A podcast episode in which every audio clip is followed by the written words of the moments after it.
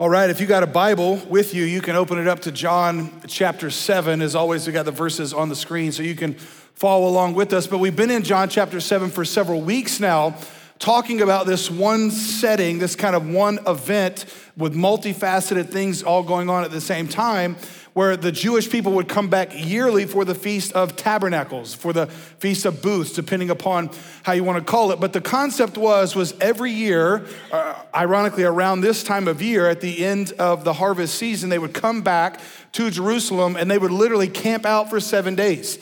Now, again, it's not camping like we're accustomed to today with, you know, motor coaches and, you know, RVs and slide outs and solo stoves and all the finer things. I mean, they're not cooking s'mores, right? Uh, Hershey, Pennsylvania hasn't been discovered yet. And so none of that is happening there.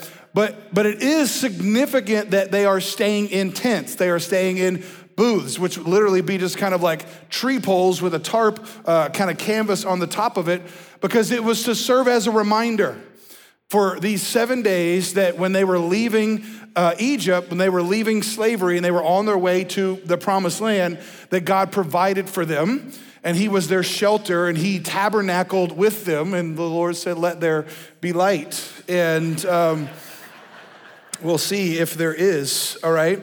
Um, but I'll just keep talking because you don't need to see me anyway, all right? So, uh, when they came out of Egypt and they were, now we're all just, all right, that means somebody's leaning up against a light somewhere. That's normally what that happens, all right? But as they're traveling uh, into the promised land, the, the Lord is their shelter. He met with them, He tabernacled with them.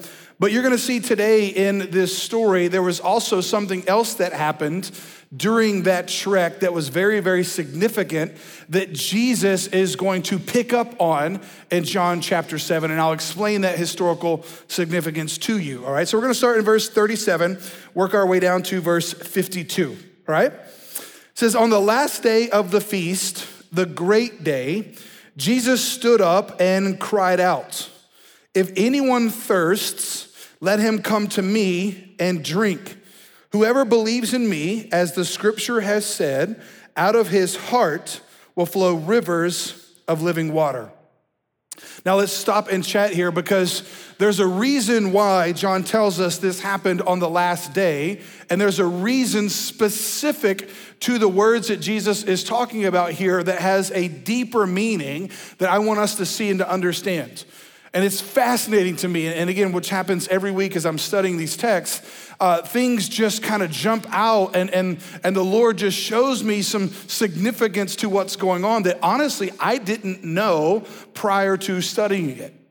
But this significance on the last day when Jesus speaks up and he says, If anyone's thirsty, come to me, and out of his heart will flow rivers of living water is because as a part of this celebration, as a part of this ceremony, these seven days that they were there, they weren't just hanging out in tents for seven days. They were doing some specific things each day to celebrate. And part of the tradition, part of the ceremony was is they would leave the Temple Mount, which is up on the top, and they would come down the south side, and there's a valley there called the Kidron Valley. And hopefully one day you'll get to go with us and, and see this because it's fascinating once you can see it and understand even more so. I mean, the Bible just came alive to me even more so when we were in Israel a few years ago. And so you come down the south side, and there's a place there called the Pool of Siloam which we're actually going to see in John chapter 9 uh, later on in, when we get to that point in the gospel. But what they would do, and this was an area where there was a fresh water spring that fed this pool, and then they would go get water from there.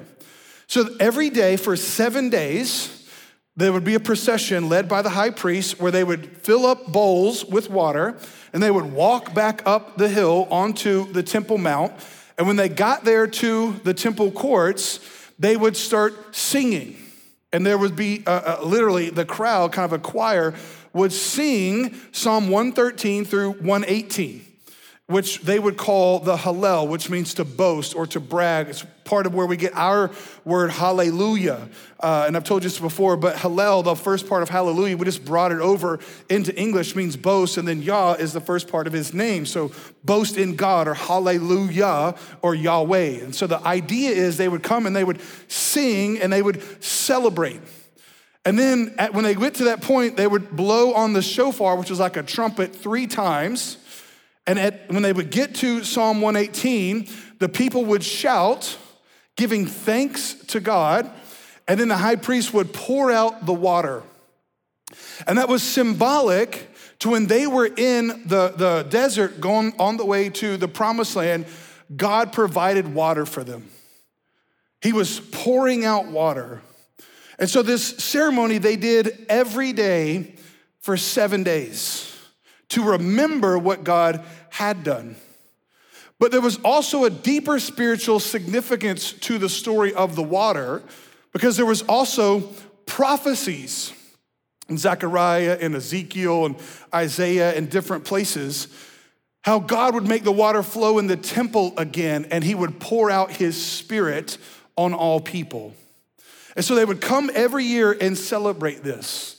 And it's on the last day. So just imagine they're doing this celebration for seven days.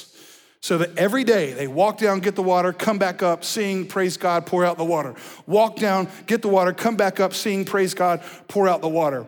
So after they've just done that seven days in a row, Jesus stands up and he speaks.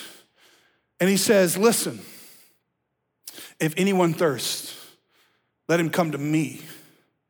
And out of his heart will flow water like what you just see flowed.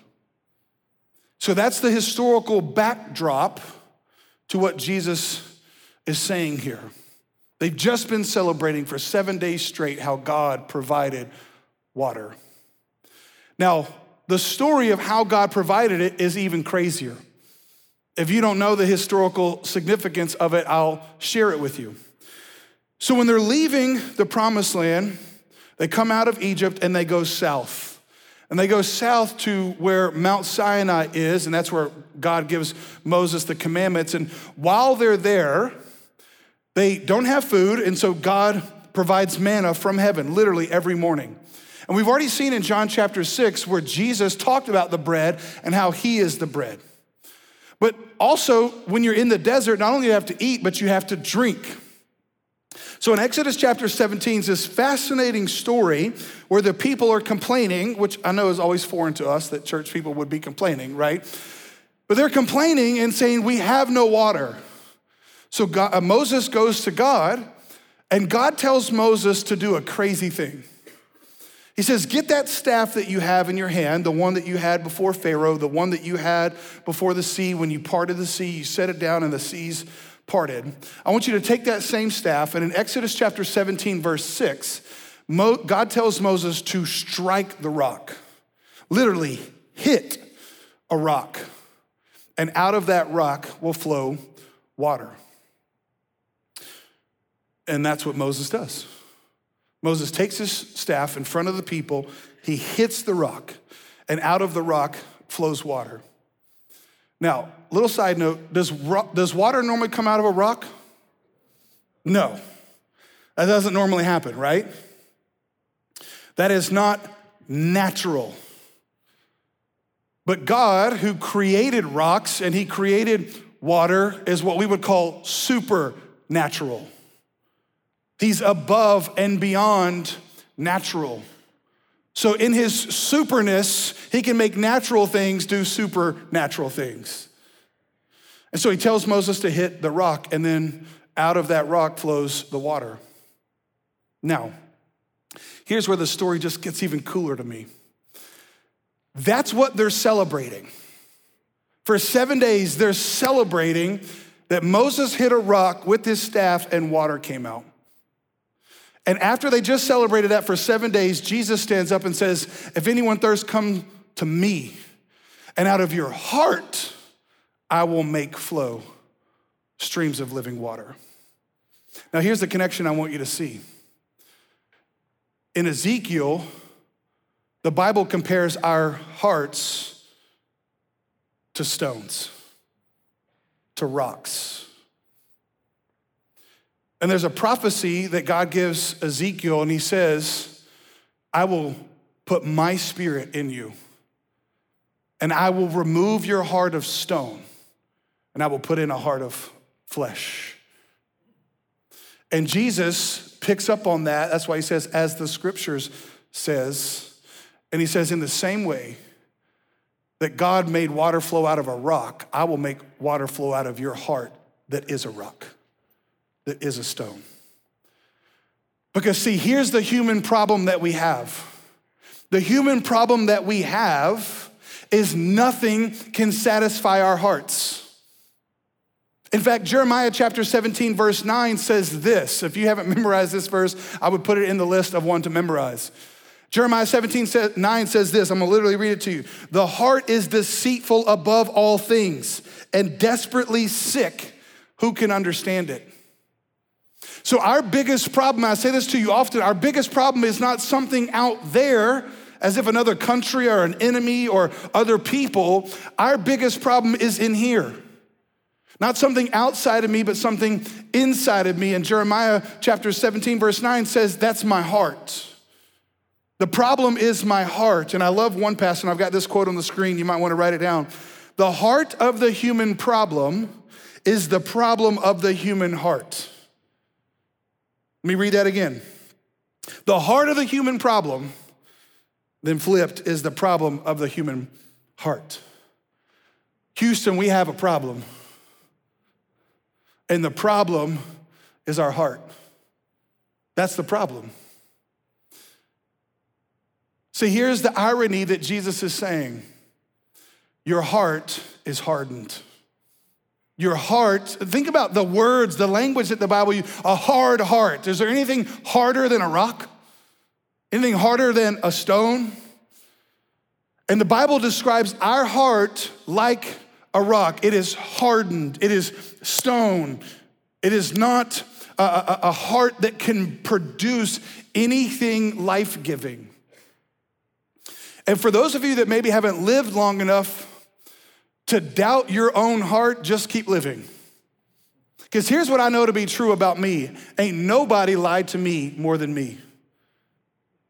Have you figured that out about yourself? No one has lied to you more. Now, I'm not saying other people haven't lied to you. Oh, they have. But no one has lied to you more than your own human heart. Because you know what your human heart says to you all the time? Oh, this thing will satisfy you. This thing, you know, when we're children, it's stuff, right? We just want stuff, we just want stuff. We don't have to we don't have to teach our kids how to say the word mine. You just pray to God they say daddy before they say mine. Right? Kids come out of the womb hard-hearted, biting, scratching, fighting over their stuff. Why? Because their cold little human heart, yes, your little angel child, all right, has a cold, dead heart who wants things for themselves selfishly over people. Then you kind of move up and you go through this season called hormones, right? Yeah, those of us have been through it. No, it's tough. And then boys go from being gross to you to, you know, attractive to you. And girls, you know, have cooties and now you want to kiss them. And there's something that's happening in your heart that's now starting to say to you, oh, if you just had a significant other, if you just had a boyfriend or a girlfriend, then your heart would be at home and be happy and be safe. Right? Which I, I was a student pastor for over a decade. I used to always laugh, and I, I saw this phenomenon happen all the time. And I used to beg and plead with our sweet, precious little teenage girls and say, Listen, do you think some snotty nosed, sweaty boy is gonna do it? Look at him. The boys be over there picking their nose, burping, burping, you know, making other ungodly noises, and you're like, you think that? And those of it, women that you've been married to us for 20 years, you're like, yeah, ain't much changed. right? Like, but our heart lies to us and says, oh, Another human will make you happy. And, and then that doesn't ha- start to happen. So you go through school and you go to college or whatever you do for a career choice. And then something within you says, well, if you just work hard enough, you know, you find your passion, and that's a word that we just find. Today, it's like nobody wants a job that serves others. They just want a, passion, a job that serves themselves and makes them feel good. because we've so flipped everything in our culture where we're so hyper individualistic my job is not no longer about the benefit of the world around me it's about my own personal satisfaction which is just your heart lying to you again saying that a job can actually make you happy i don't know if you've worked long enough to realize it can't and, and so then you work the job to get money and then buy more stuff. It's almost like you're just a reinvented two year old again. Thinking that if I just had more money, more stuff, then I'd get some respect, right? Or I'd be an influencer, or people would like me. This is how our heart lies to us. And here's what Jesus is saying there is no life that can flow out of a dead heart. The heart of the problem is you have a problem with your heart. You need a new heart. I've said this before in many messages, and there's things that kind of just reverberate through all the messages, but sin is what has messed up our heart.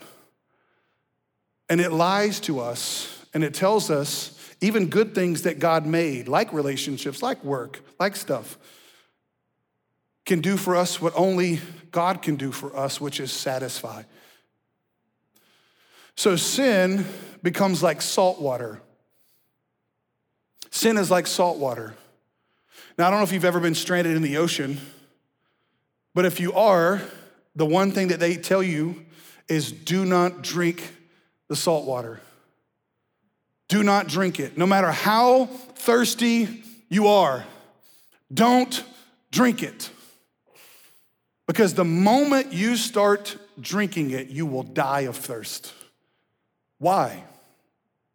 Because the salt content within the water is so high that your kidneys can't process it. It will literally shut them down. And if you can't drink and go to the bathroom, you die. It's pretty simple. And so the moment you drink that first thing of salt water, it, it feels good initially because it's wet, but it has within it something that will kill you. That's sin.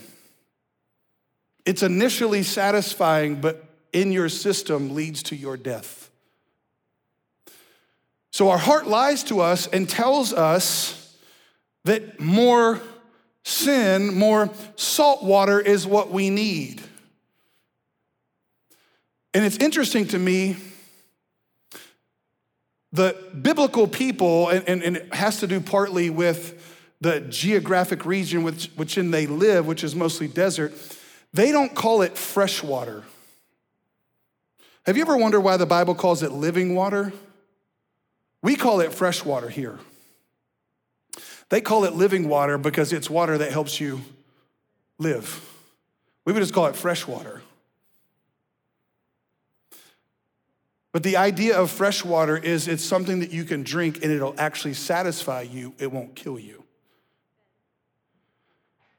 So, what Jesus is saying is if you come to me, watch this, just like I made water flow out of a rock, I'll make water flow out of your heart. How? How does that happen? Well, let's keep reading in the Bible. John gives us some commentary, verse 39. Now, this he said about the Spirit, whom those who believed in him were to receive. For as yet the Spirit had not been given because Jesus was not yet glorified. Now remember, John wrote this decades after it happened. So John records Jesus' words when Jesus said this, and at the time when Jesus said it, no one understood the deeper meaning to which Jesus was speaking. But now here's John the apostle who is now post resurrection, post Acts chapter 2, he has seen the Spirit given, which was prophesied about in Joel, which Moses talked about as well. Oh, that God would pour out his Spirit on all people, which John now understands the historical significance of how did water come out of the rock? In Exodus, it came out of the rock by the Spirit. And how does water come out of our heart? That satisfies our soul, living water, fresh water, it happens through the Spirit. Now, there's a layer to this, again, that just blew my mind when I was looking at it. So let's go into the actual historical event and let me show you how the Bible understood even when Moses struck the rock, he was striking God. In Exodus chapter 17, verse 6, God gives Moses this instruction. He says, Take the staff, go to the rock, and I will be before you. I will be before you, and then strike the rock.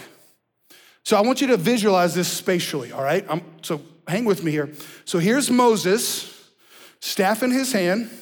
Here's the rock. So just think like, you know, just like kind of almost like Stone Mountain. There's this big, huge rock, not just like a little, but a rock, a mountain. So here's Moses, here's the rock. And God says this in Exodus 17 6 I will be before you. So Moses is facing the rock. Here's Moses, here's the rock. Who's in between Moses and the rock? Now, this is a Sunday school answer. It's always God. All right? You might not have grown. Jesus. All right, so let's try this again. Who's in between Moses and the rock? Jesus. Thank you. You're paying attention. All right? So, watch this. When Moses rears back to strike, who is he hitting?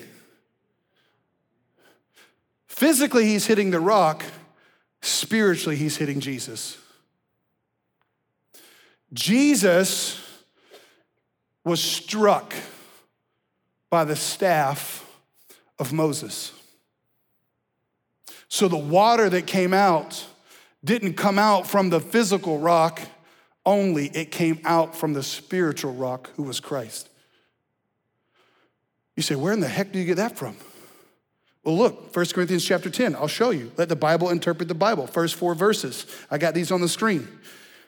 This is Paul, talk, Paul talking to the Corinthians. He says, For I do not want you to be unaware, brothers, that our forefathers were all under the cloud, and all passed through the sea, and all were baptized into Moses in the cloud and in the sea. Verse 3 and 4. And all ate the same spiritual food, and all drank the same spiritual drink for they drank from the spiritual rock, notice capital R, that followed them, and the rock was who? Christ. The rock was Christ. So when Moses struck the rock, he wasn't just striking a physical thing, he was striking a spiritual reality.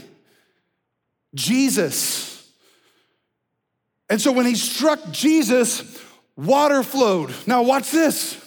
When Jesus was on the cross and he breathes his last and he says, It is finished, the Bible says they took a spear, punctured it, struck him into his side, and two things came out blood and anybody know? Water. How does water flow to you? Because judgment flowed to him. Judgment flowed to Jesus. He was struck so that now, because judgment came to him by the power of the Spirit of God, life can come to us. And this is why, and I don't know if you know the rest of the story, that happened, but that wasn't the only time Moses struck the rock. A year later, in Numbers chapter 20, you go back and read this. Now they're not down in the Mount Sinai area, now they're further up, closer to the promised land and the people are griping again about no water. And so God tells Moses this time, Hey, Moses, go to the rock, which was a different rock, and he says, Speak to it. Speak to it. But if you know the story, Moses doesn't speak to it, he strikes it. And in Moses chapter 20, I think it's verse 13, God tells Moses, You will not go into the promised land now. Now, if you've ever read that story, have you ever wondered why in the world God wouldn't let Moses go in for striking the rock twice? If you've ever read that story, you're like, that seems kind of harsh. Which, just a little side note, the whole reason why Moses struck the rock is because the people he was leading were complaining. So please don't complain because you'll make me strike things that I shouldn't. Just a little side note there, all right? They're all complaining, and Moses is like, You stubborn, stiff necked people. And God judges him for it. Why? Because he wasn't striking a rock a second time, he was striking Jesus a second time. And here's the amazing part of what Jesus just said. Now, because Jesus was struck, all we have to do is speak. All we have to do is speak now. We don't have to strike anymore. And so you saw way back in Exodus and way back in Numbers what God was going to do with Jesus. And so now, when Jesus stands up at the festival and he says, Come to me, and out of your heart, the rock will flow streams of living water. Why? Because Jesus was saying, I'm about to go be struck. Judgment's about to come down on me, and life will flow to you. My friends, do you understand the offer? He says, Now he said this about the Spirit, who they were yet to receive, but if they believed, they would. Christian, do you understand what is available to you now if you just simply say in Jesus' name? If you just simply come to the Father and you say, Father, I know that Jesus was struck for me. Will you now fill me with the living water of the Holy Spirit?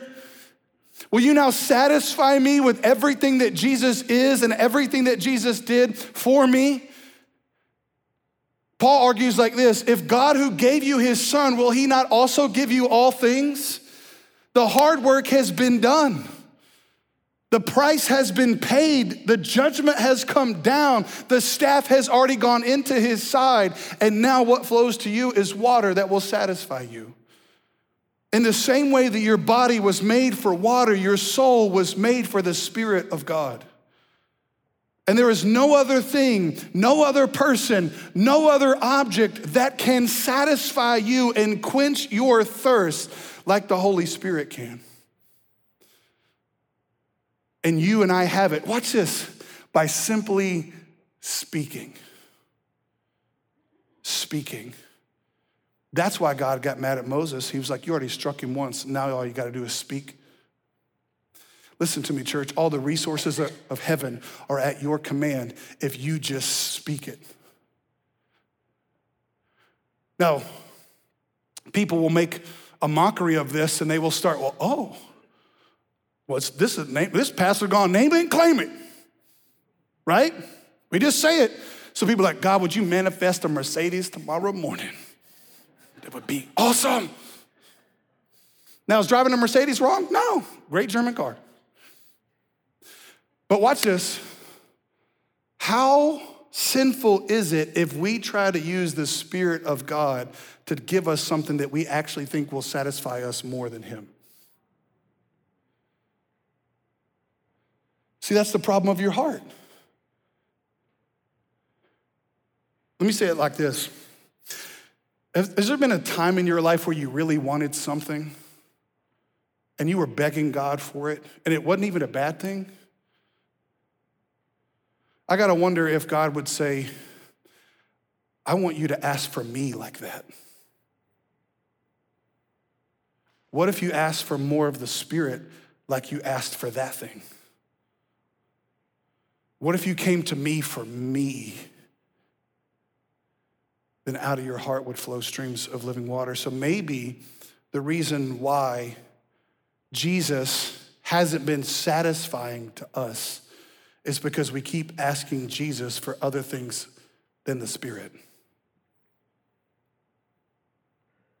What if every day we said, God, satisfy me today in the Spirit of God who was purchased for me when you struck Jesus?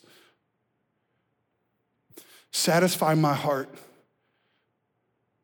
Because here's what I know if you walk into your marriage satisfied, you'll have a more satisfactory marriage. The problem is you keep walking into your marriage thirsty. Have you seen that yet? You keep walking into your marriage thirsty. And you're saying to your spouse, satisfy me. And maybe this is what you should start saying. Baby, remember, I'm salt water.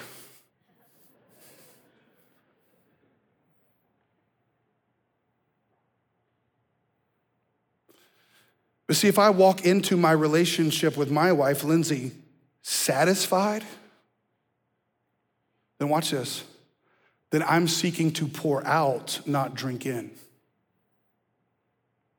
If I walk into my job satisfied in who Jesus is for me, then I'm seeking to pour out, not drink in.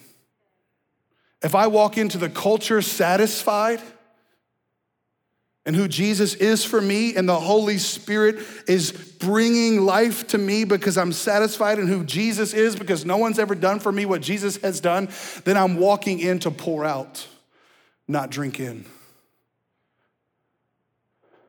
See, that's why Jesus stood up on the last day and he said, You think that water coming out of a rock was a big deal? You wait and see what I do with your heart. In your heart, I'll give you living water. I'll satisfy you in your spirit through the power of the Holy Spirit so that nothing and no one could take away your joy. See, that's what's offered to us. That's what's offered to us in Christ. But yet we look at the commands of God as though He's trying to rob our joy, don't we? Teenagers, hear me. Listen to the commands of God and you'll have more joy, not less. Do marriage the way God says, do life the way God says, do finances the way God says, and you will have more satisfaction, not less, because you get God. All of that, Jesus says, if you thirst, come to me.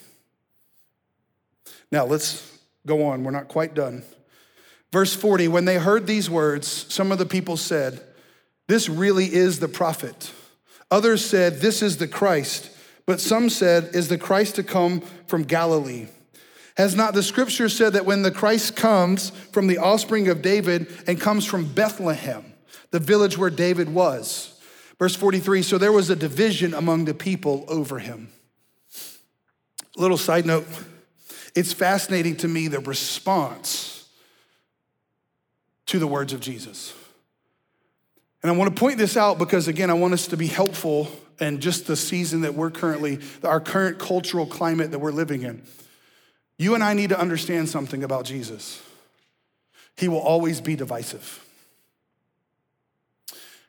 Talking about Jesus will always divide people.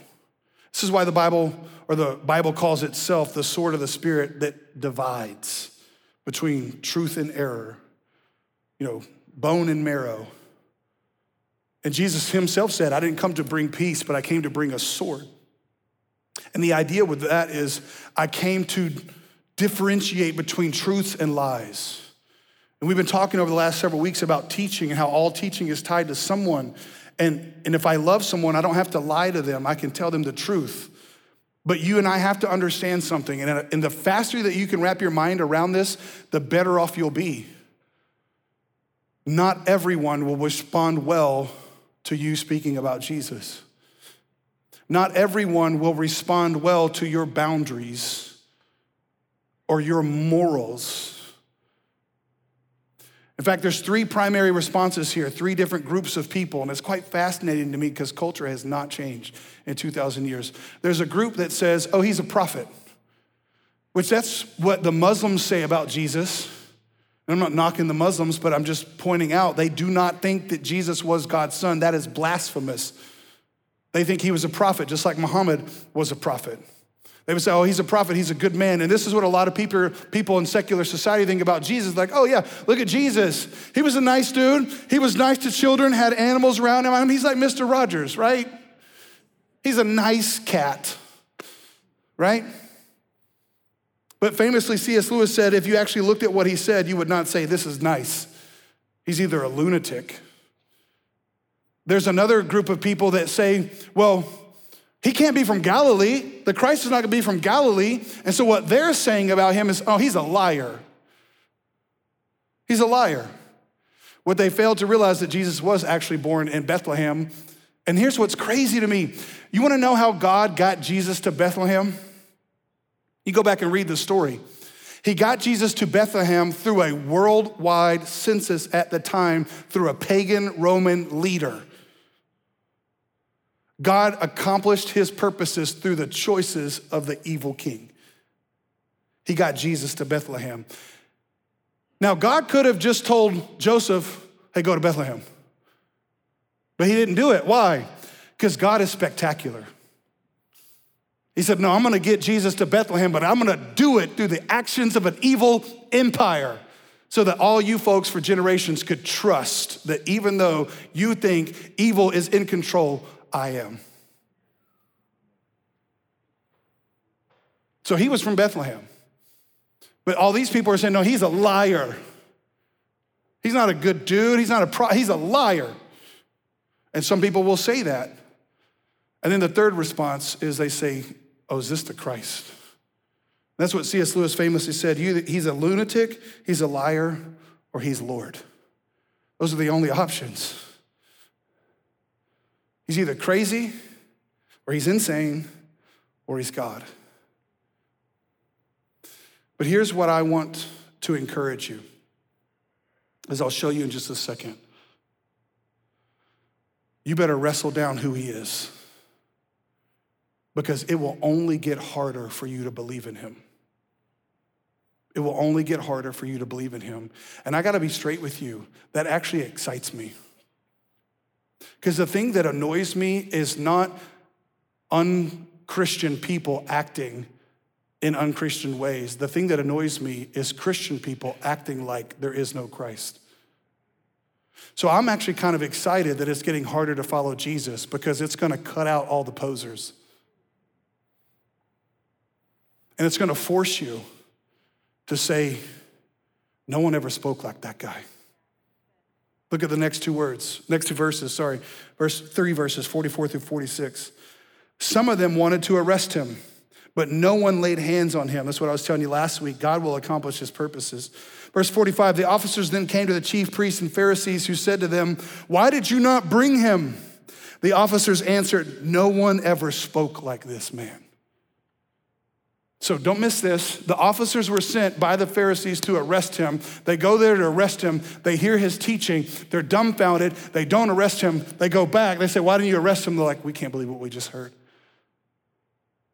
No one spoke like this man. And this is where I want to encourage you, church. Because again, like I was just saying, one of the most heartbreaking things as a pastor is to watch Christians get so swept up in another person's words that are not Jesus. Now, this can happen in relationships with love.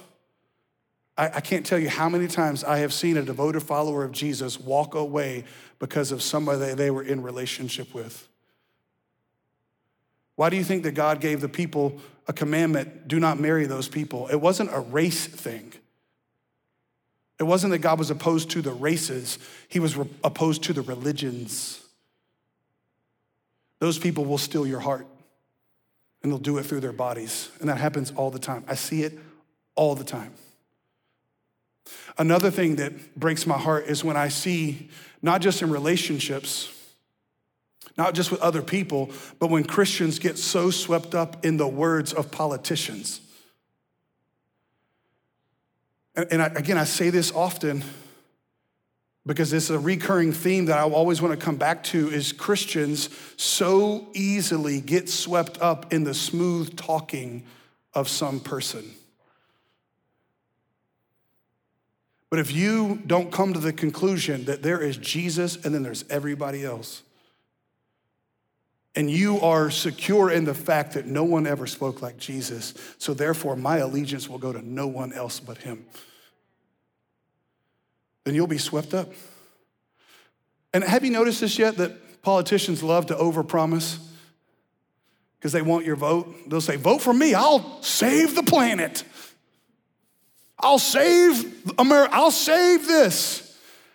Can I be honest with you? I would vote for a politician who said something like this you know what? In our system, I can't do much, but I won't embarrass you. Vote for me. for real. Because you realize our system is designed against having one powerful person. It's purposely designed against that. Why? Because our founders came from a kingdom with a king and they saw the craziness of a one person system. So they built out something that took away power from one individual person. Why? Because power goes to people's heads all the time. Watch it. This, look at the next two verses 40, 47, 48. It's almost like the same thing happens every generation. The Pharisees answered them, Have you also been deceived? Verse 48 Have any of the authorities or the Pharisees believed in him? But this crowd does not know the law is a curse. Here's what the Pharisees just said, these officers. Well, the authorities don't believe in him. Because it's about authority rule. It's not about, you know that, right? It's not about majority rule, it's about authority rule. So you and I have to be very careful who we see as our authority. Because see, Jesus said in Matthew 28, all authority on heaven and on earth has been given to me. Therefore, go. I submit to one authority and one authority alone, and that's Christ. Everything else is subservient to that. Government, parents, everything. And this is what amazes me. And, and, if you haven't paid attention to the last 18 months about the centralization of authority, then you've been living, watch this, under a rock.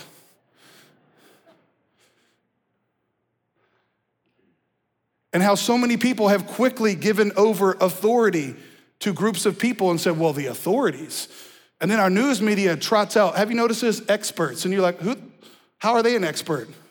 They never tell you why they're an expert, they just say they're an expert. They could have gotten a degree from Cracker Jack, and yet they're an expert because the media says so.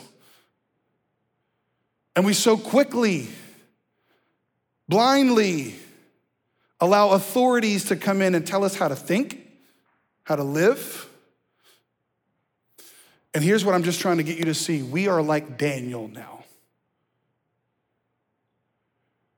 See, the Babylonians came in and conquered the Jewish people, and then they were living as exiles.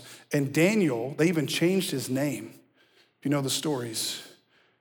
He submitted where he could, but he resisted when it went against his God. And it cost him, didn't he? They threw Daniel in the lion's den. But guess what? God was with him in the lion's den. See, I got to wonder now if Christians wouldn't even be thrown in because we just go with it. But that's the culture that we live in. And if, if you're not aware, if we're not aware of this, again, I'm not just talking about like specific things, vaccines and all that stuff. I'm just talking in general.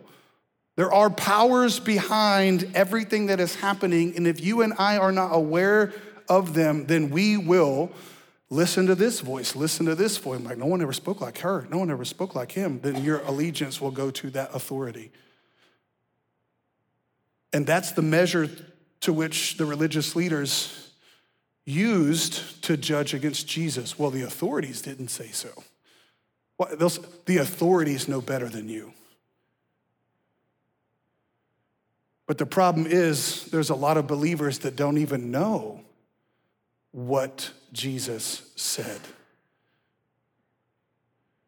And I don't know if you've noticed this, but especially politicians, they start trotting out celebrities and people in our culture that have authority that we would listen to.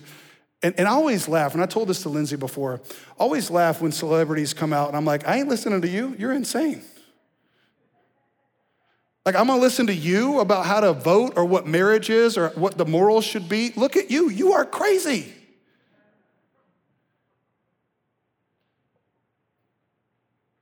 Last couple verses. Verse 50 Nicodemus, who had gone to him before and who was one of them, said to them, Does our law judge a man without first giving him a hearing and learning what he does? This is where we get our rule innocent until proven guilty. So here's our boy Nicodemus. Remember him from John chapter 3, Nick at Night? If you didn't know that TV show, it was awesome. With that, you know, whole Nick came at nighttime. So, Nicodemus, ironically, this is what's funny. Ironically, when Jesus had a conversation with Nicodemus, it was about the Holy Spirit. Jesus just talked about the Spirit. Watch this.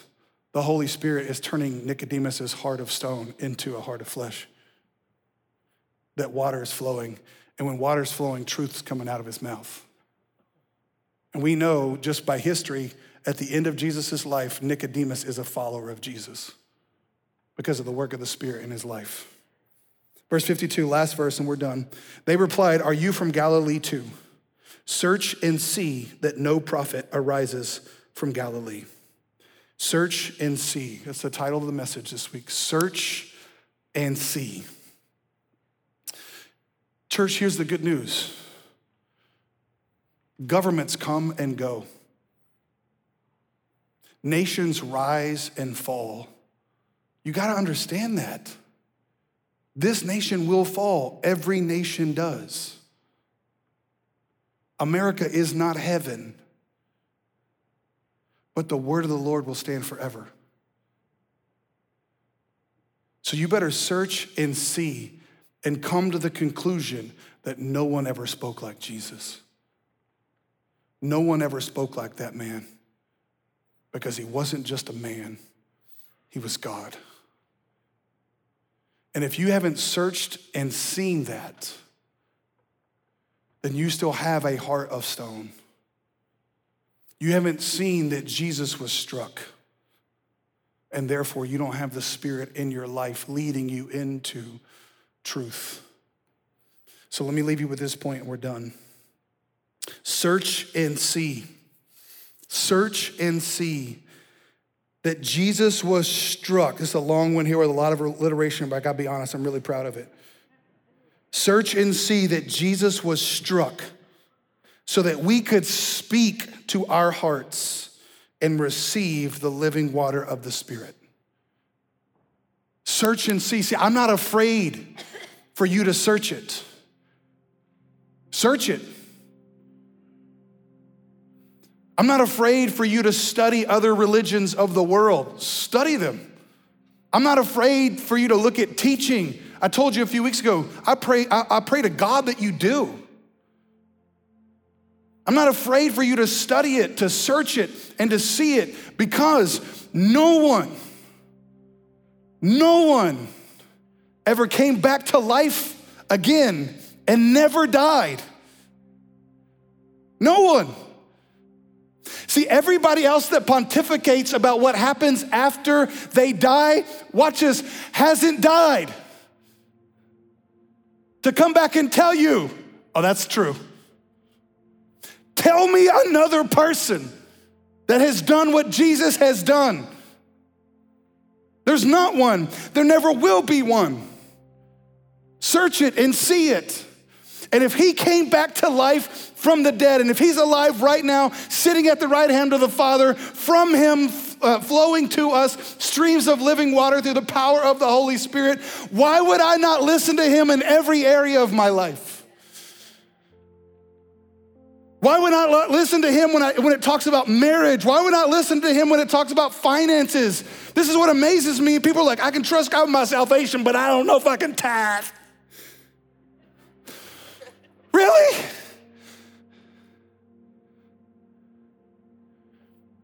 Trust him. Search and see. Show me another person who was struck for you, who was pierced for you, and who rose again and says to you today, Come to me. And out of your heart will flow water that satisfies your soul. No one ever spoke like that. Let's pray. Father,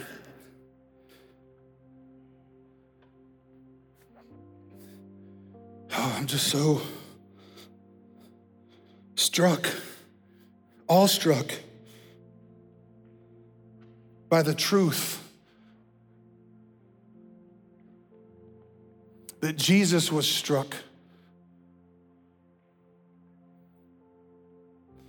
that he was pierced for my transgressions. And the punishment that brought us peace was upon him. Isaiah 53. Father, I pray right now for anybody in this room or listening that has never searched and seen and come to Jesus, that right now you would save them. You would overcome their resistance to Him. You would take out their heart of stone, give them a heart of flesh, and make water flow from the Spirit that satisfies them. Save them, God. No one looking around or talking here as we close, if you want to come to Jesus because you realize you're thirsty and you want to be filled with the Spirit and be saved, then all you got to do is speak. Life is awaiting you if you'll just open your mouth and confess. So if you want to do that, you can pray with me. You don't have to do it out loud, but it goes like this Say, Father, thank you for loving me that you sent Jesus in my place and you struck him for my sin. But he rose again. And he gives me the Spirit. So I ask you to save me. Forgive me. Thank you for loving me. Satisfy me in Jesus. Now, again, no one looking around or talking, but if you just pray to trust Jesus and you're in one of our locations, we simply want to know about that. So we just simply lift your hand up so we can see you. Thank you. We got men and women are going to walk around and put a gift in your hand, and when they do, you can put it down. In just a moment, whether you're in person or online, you can fill out our digital connection card and let us know so we can follow up with you. But then, those of us who have trusted Jesus, I want to encourage you with something specific. Hebrews says that Jesus was struck once and for all. So God is not looking for you to keep striking yourself with guilt and shame. You can quit beating up yourself because Jesus was struck. God took that so seriously with Moses that he wouldn't let him strike him a second time. So, what Jesus did on the cross was enough for even your sins, my sins. So, today, we don't have to strike, we just have to speak. We just have to confess and say, God, again, I look to something else to satisfy me. Would you satisfy me in Jesus? Satisfy me, fill me with your spirit, with living water, not the dead water, not sin, but with Jesus. And the promise of the gospel is he will do it. Because he who did not spare his son, how will he not also graciously give you all things? Just speak. Father, I pray that we would speak in faith today. We would speak when we are struggling, when we need to be satisfied, when our hearts are lying to us about what will satisfy us, God, I pray that we would come back to the truth of what Jesus said. That only the Spirit can satisfy us, and so there are riches to be had for us in you. So, God, thank you. There is no one like Jesus, no one spoke like Jesus. There is no one who can give us life like Jesus. And God, I pray that we would speak in faith words that bring life. Thank you. Thank you for satisfying us. And God, we want to continue to realize that yes, Jesus will be divisive, but we want to speak not only to our own hearts, but to a culture around us, not in divisive ways, because Jesus himself is divisive, but we can love them. We can speak humbly. And we ask you, God, to continue to make your word go forth to all nations, because that's what you told us to do. And it's in Jesus' name we pray. Amen.